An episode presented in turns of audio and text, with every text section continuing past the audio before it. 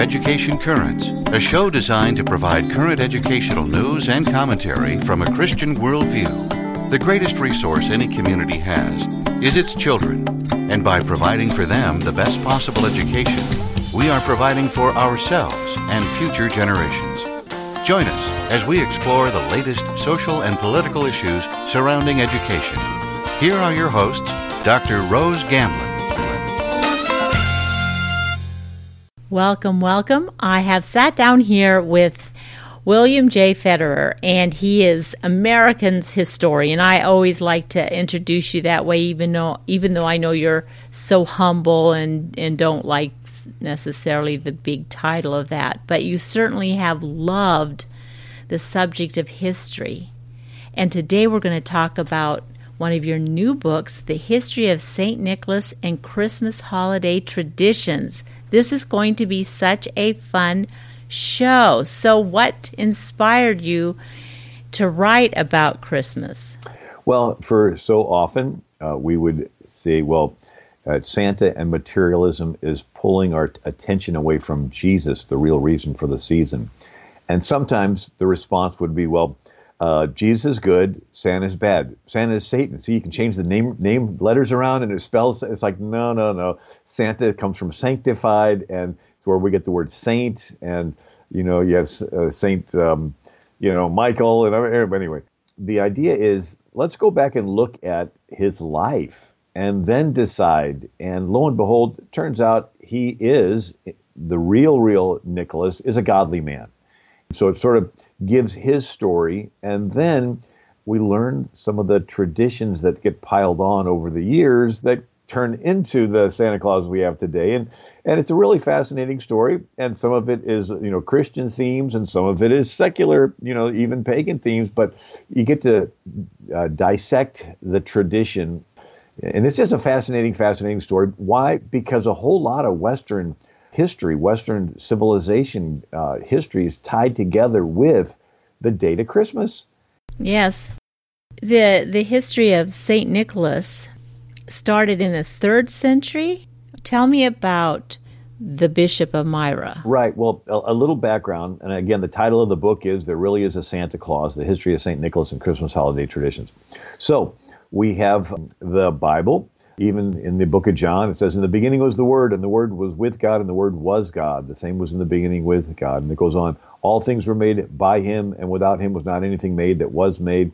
And so we see there's Jesus. And of course, you say, Well, where, where's Jesus in, in the story? If, if everything was made with, nothing was made without Him. Well, if you go back and read the creation story, it says, In the beginning, uh, God created the heavens and the earth, and God said, let there be light and there was light. And god said let the firmament you know be in the midst of the waters. And god said let the waters from above the heavens be gathered below. And and god said let the earth bring forth. Nothing is created without god saying and what do you say but words? And so you got god the father you got jesus the word and then it says the spirit of god hovered over the face of the deep. And when the word was spoken the spirit you know brings forth the life and everything. So you got the father son and the holy spirit. Anyway i point that out but then it says in John, and the Word became flesh and dwelt among us. When did this happen? The uh, book of Luke uh, tells about Caesar Augustus, the most powerful king on planet Earth. He's like a globalist, and he wants to track everybody under his thumb. Right? We have government tracking us nowadays with NSA and so forth. So he wanted to track everybody, and he, he has a global census, a worldwide census, uh, so that he could tax the world. Lo and behold, God's plan is behind the plan. And so this causes Mary and Joseph to have to go to uh, Bethlehem to be counted in the census, all right, to be tracked by the government.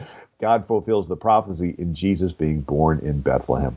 The important thing that I remind myself is that uh, the church was born into a one world anti Christian government, the Roman Empire, and we win. Now, it did take three centuries and 10 major persecutions, and Christians were thrown to the lions, but eventually Constantine, who was the Roman emperor, uh, stopped the persecution of Christians. So the story is you have Nero and doing a Christian persecution, Domitian and Trajan doing Christian persecutions, uh, Decius, Valerian, but the worst was Diocletian. And he, from around 285 to 305, he literally tries to exterminate Christianity. The story is that he lost some battles with Persia. He asked his generals why, and the general said, Well, Emperor, you've neglected the Roman gods. And so he orders all the military to return to worshiping the Roman gods. Well, there happened to have been a lot of people in the military that converted to Christianity. And guess what? They're forced out. Sort of like what we've seen in the last uh, decade, where they're pushed out of our military people that have Christian values, right? I mean, mm-hmm. the ones that are in there have they have to hide their Christian faith. And that's sort of what happened with Diocletian. It's like, okay, everybody in the military, you've got to get rid of this new thing, this Christian stuff. You got to embrace these pagan gods. You know, the ones that, the few Christians that stayed had to do, live in the closet. So, Diocletian, he uh, dies suddenly when an emperor dies. It's sort of a toss up as to who's going to be the next emperor.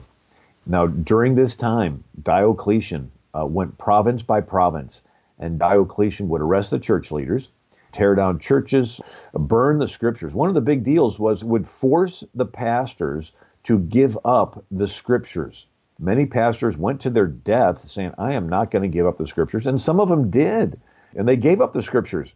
And that's one of the reasons why we don't have a whole lot of historical records of the early church in the first three centuries because the emperor demanded all those records and letters be turned over and burned. Anyway, during this time is when Nicholas's story begins. So we've got uh, the Roman Emperor Diocletian. He's persecuting Christians. And now we're going to go over to a part of the Roman Empire. Today it's Turkey. Back then it was the Byzantine Christian Empire. And all seven churches mentioned in the book of Revelation are in this area. And so Christianity is starting, and it, these during these 10 major persecutions of Christians, they get to um, have different degrees of freedom. But now, under unfortunately Diocletian, they're cracking down. So Nicholas, he's born in a town called Patara, Asia Minor, and his parents are Christians, but they die, and he's an only child. They leave him with a lot of money, and he ends up becoming a really serious Christian. And so, a movement that was sweeping through Christianity at this time was called Pietism that said if you're really a Christian, you'll give away your money and join a monastery or live in a cave or you know, whatever. And so, sure enough, Nicholas really becomes a Christian and he decides to give away his money. But he doesn't want to get the credit for it because he doesn't want people coming to him saying, You're such a great guy. He wants the credit to go to God alone. And so he would sneak into mm-hmm. town and go to the houses of poor people and throw money in their window or their fireplace, and it would land in a shoe or a stocking, right, that's out there drying by the fireplace. Uh, and so, one famous story was a merchant in the town of Patara had gone bankrupt. And back then, the creditors would not only take your house and lands, they would take your children, like sex hmm. trafficking. Mm. And so this dad, this merchant that's bankrupt, thought, you know what? My girls are teenagers and and and uh, early 20s. Maybe I can hurry up and marry them off, and then the creditors won't be able to take them. And the problem was he did not have money for a dowry, which was needed in that area of the world for a legally recognized wedding. And so Nicholas hears this merchant's dilemma. He goes into town, he throws money in the window. It provides the dowry for the oldest daughter to get married. It's a big buzz, talk of the town, a lot of happiness. And then he sneaks in and throws money in the window for the second daughter to have a dowry to get married. And everybody's all excited. But he's got the dad has one more daughter. And so Nicholas sneaks into town. Sure enough, this time the dad is waiting up, runs outside, catches Nicholas, and Nicholas makes the father promise not to tell who gave the money. Why? Because he wanted the glory to go to God. Mm-hmm. Anyway, and so this was the origin of the tradition of secret gift giving, midnight visits from St. Nicholas, right, on the, the night of Nicholas's birth, which was December, uh, his death, uh, which was December 6th, 343 AD. 343. So it was just a Greek thing, a little bit of a um, uh, comparison St. Patrick is around 400 AD. So this is just like one generation before St. Patrick in Ireland. Here you have St. Nicholas. And this, um, and so what happens? Nicholas goes on to become the most popular Greek Orthodox saint. He's sort of the founding father of the Greek Orthodox Church, very similar to the way St. St. Peter is the most popular Catholic saint, and St. Patrick is the most is famous Irish saint and I could go on. But so so there are more Greek Orthodox churches named after Nicholas than anybody else. And ironically enough, he he is considered the patron saint of pawnbrokers. Like what? yeah, pawnbrokers well, we help people out in their time of financial need, and you know we'll trade them money for whatever little items they have around their house. And so pawnbrokers hang three gold balls in front of their shops to symbolize the three bags of gold that Nicholas threw in the window. Anyway, a little bit of a stretch, but that is the history of what uh, they think it comes from. So, so how did the Christmas tree get in here? Well, that's a whole lot later. Uh, oh. uh, Saint Boniface, who was a missionary amongst the Germanic tribes, and they, you know, Thor. We got the movie with Thor. Well, Thor mm-hmm. is where we get the name Thursday, Thor's Day, and these Germanic tribes would you do human sacrifice uh, to Thor in front of this mm. big oak tree, and this uh, missionary uh, to these Germanic tribes was Saint Boniface, sometimes called Winfred, and he takes an axe and he chops down Thor's tree, and the people say, well you know, we got to stop him. And, you know, sort of like when um, uh, Gideon chopped down the uh, Baal's, you know, Baal's statue, and they say, well, we got to get Gideon. And the dad, somebody said, well, no, if, you know, if Baal's really a god, let him defend his own idol. And so here the situation was if, if Thor's really a god, he can protect his own tree, and obviously he didn't. And so the whole Germanic tribe, and that's when St. Boniface points to an evergreen tree and says, See how it points toward heaven? It's an evergreen like your ever, everlasting life, and let it no shelter any deeds of blood. And, and so in Germany, they've got a little town with St. Boniface with uh, an axe and a tree chopped down. And anyway, so that's the, that's the tree thing. Martin Luther's the one who took um, candles and put them in the branches and said, This is this like the sky above Bethlehem on the night of Christ's birth. And but that's sort of a uh, one of those other traditions that's added in. Well, we're going to have to take a break here, but we'll be right back.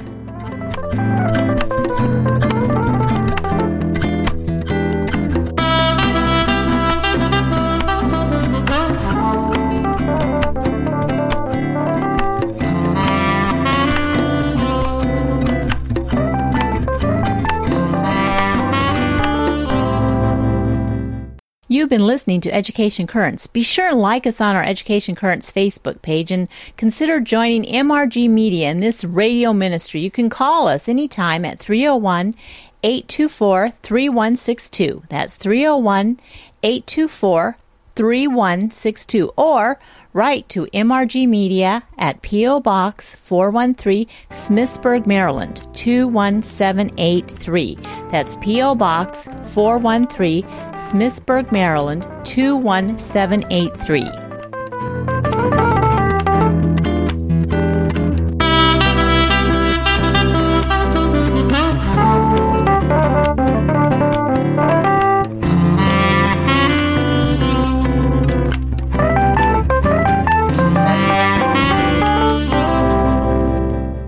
Welcome back to Education Currents.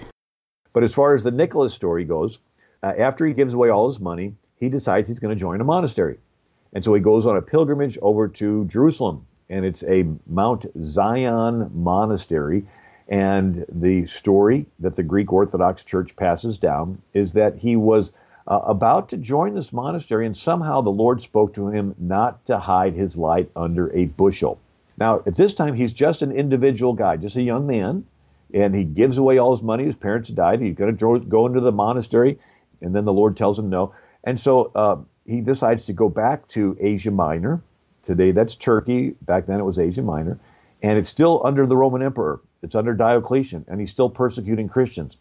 But Nicholas goes back, and there's a church in, in the town of Myra, M Y R A, and it's a big port city and the church has, you know, sort of an underground church, but they have a little bit of, you know, the different waves of allowing Christians to be there. So there's a big Christian community. So this is a situation where the bishop in Myra had died, and the church leaders could not decide who the next bishop was supposed to be. And the Greek Orthodox story is that one of the old church leaders was praying, and he had a dream or a vision that the first person to church the next day uh, would be named Nicholas, and he was to be their next bishop. Well, Nicholas's habit was to, you know, fast and stay up all night and pray, and he would be the first person to church in the morning. He walks in, they ask his name, he says Nicholas. They say, "Come here."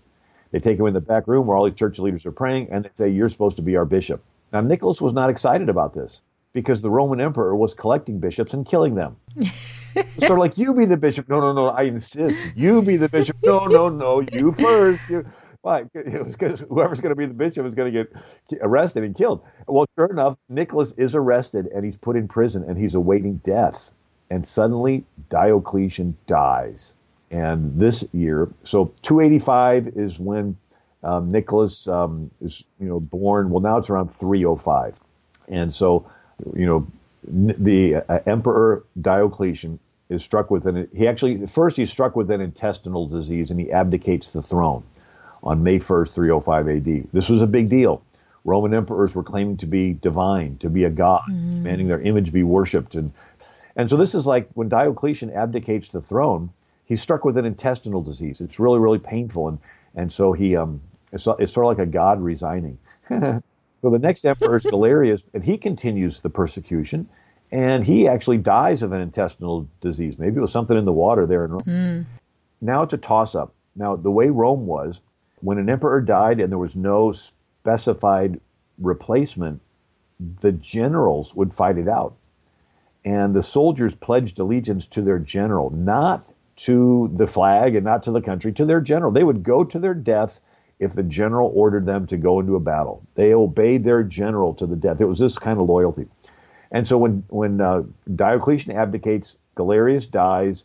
It's a toss up, and there's four generals, and one of them is in York, England, and his name is Constantine. And uh, the British had, I mean, sorry, the Romans had been in England since Julius Caesar's time, and so now this um, is 313 A.D. Constantine's men surround him and say, they say, Hail Caesar, we're going to back you. And so Constantine marches toward Rome. And uh, there's two generals that are quickly defeated. Now it's a it's a contest between Constantine and, and Maxentius. And it's the Battle of the Milvian Bridge, 313 AD. And the story is that Constantine sees the sign of Christ in the sky before the battle and he puts it on all of his shields and symbols and he wins and that's when he legalizes christianity so what was the sign of christ in the sky it was the first two letters of the greek name for christ the greek name for christ is christos and the word the, the letter that makes the k sound in latin is an x and the letter mm. r sound is spelled as a p we look at it as a p but back in the roman times it made the r sound so that how we abbreviate states with two letters the Romans abbreviated names with two letters. And so the name Christus is abbreviated as X and P. It's called the Chi Rho. And over the centuries, it got shortened just to the Chi, the X. And it was called the Christ's Cross, or as we say, mm. crisscross. And so it became a part of a, an oath. And so you, you want to sign a, a document, you would sign at the Christ cross, at the X. Uh, you mm-hmm. part, I swear to tell the truth, cross your heart, that was the Christ cross. We signed the um, Valentines with X's and O's. That was the Christ cross that you're pledging your your faithfulness um, in front of Christ, like in the court. So help me God. And um, anyway, so the the sign of the X and the P, Constantine puts on all of his shields and symbols, and you can see it in old uh, Christian uh, Roman artwork of the X and the P, and it's called the Chi Rho. So Constantine is now the emperor. He wins the Battle of the Milvian Bridge. Uh, so the, he issues the Edict of Milan, Edict of Milan in 313 AD. This officially ends the persecution of Christians. At this time, Nicholas is let out of prison. Nicholas goes back to Myra, which is the city where he was a bishop. And they're all happy to see him. And now that it's legal to be a Christian, he publicly preaches against paganism. What were the pagan practices? Mm. Uh, human sacrifice, in the temples, uh, the sacrifice of infants. Uh, they did uh, infant exposure. So mm. this was their version of abortion. In the Roman culture, mother would bear a child laid at the father's feet, and if the father, father picked it up and liked it, they could keep the child. If not, if he did not pick it up, if he thought they couldn't afford it or wasn't healthy, the mother had to put the baby in a box and set it outside the door and mm. let it die, be exposed to the elements. Now, the early Christians would hear, hear these babies crying and collect them. And that gave birth to this tradition of, right, an older couple coming out and there's a baby in a basket on their doorstep, right? So this was the, you know, uh, the Christians would take take in these infants, but the Romans. So so Nicholas preached against against infant exposure. He preached against divination. That's where the Romans would cut open an animal, look at its gizzards, and try to predict the future. And but then nearby was the temple to Diana at Ephesus, one of the seven wonders of the ancient world. It had 127 enormous pillars and temple prostitutes. And so mm. going to the temple of Ephesus was pretty immoral. And, and so the Apostle Paul preached at Ephesus. Remember that? And uh, mm-hmm. the people all got riled up and they met in their uh, auditorium and said, The great is Diana, the goddess of the Ephesians. Her image fell from heaven. It was this multi breasted little pagan idol image, and they all worshiped it. And anyway, so the Apostle Paul preached against Diana worship at Ephesus, and St. Nicholas preached against Diana worship. And during Nicholas's time, the people tore the temple to Diana down. So here, Nicholas is not only a Christian, uh, he's a bishop, he's a fiery preacher against sexual immorality. And then you have the Arian heresy. So, first three centuries of Christianity, they don't live long enough to argue over doctrine. Now that it's legal to be a Christian, you got a heresy. A guy named Arius said Jesus is a little less than God. He's a created being. And the Visigoths, who were a people group that in, in, immigrated into Rome, they converted en masse totally to Arianism. And now the Roman Emperor Diocletian's like, look, you Christians, I legalized you guys, and now you're fighting amongst yourselves with this Arian. You got to settle this thing. And so he orders all the bishops to Nicaea. And this is the first time ever that all the Christian leaders of the entire world come together at one place, Nicaea. And the story is that Nicholas slaps Arius across the face for starting the. Wow. So the old paintings of the Council of Nicaea, you'll see all the bishops sitting in a circle, and down in a pit in the middle is Arius for starting the Arian heresy the story is that um, Nicholas had a little temper. Yeah. I, I, saw, I was looking on the internet for pictures and I had a picture of Nicholas slapping Arius. And uh, underneath, somebody put, I came to give presents to kids and to punch heretics. I just ran out of presents. well, you know, we, we've only gotten to talk about one of your uh, uh, one component of the book, and I forgot to tell my listeners to go to your website. So I want to make sure I get that in. Your website is AmericanMinute.com. And we're talking with William J. Federer, and he's just a wealth of knowledge. And we were exploring the historical account of one of our most beloved figures, which is Santa Claus. And there really was a Santa Claus. You know, we've come to the end of the show.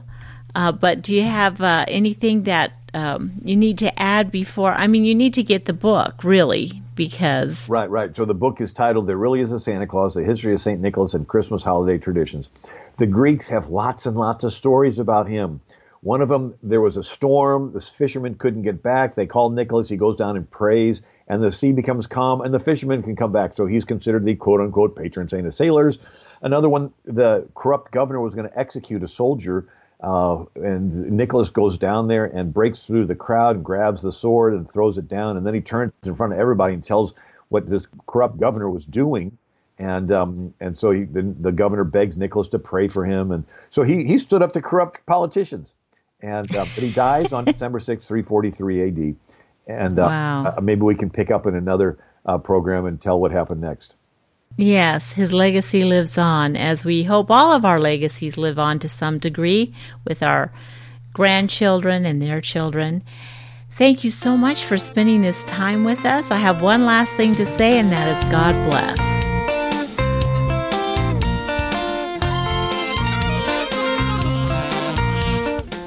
You have been listening to Education Currents, a production of MRG Media Ministries. For more on this or to contact us, go to mrgmediaministries.com. That's all one word. mrgmediaministries.com.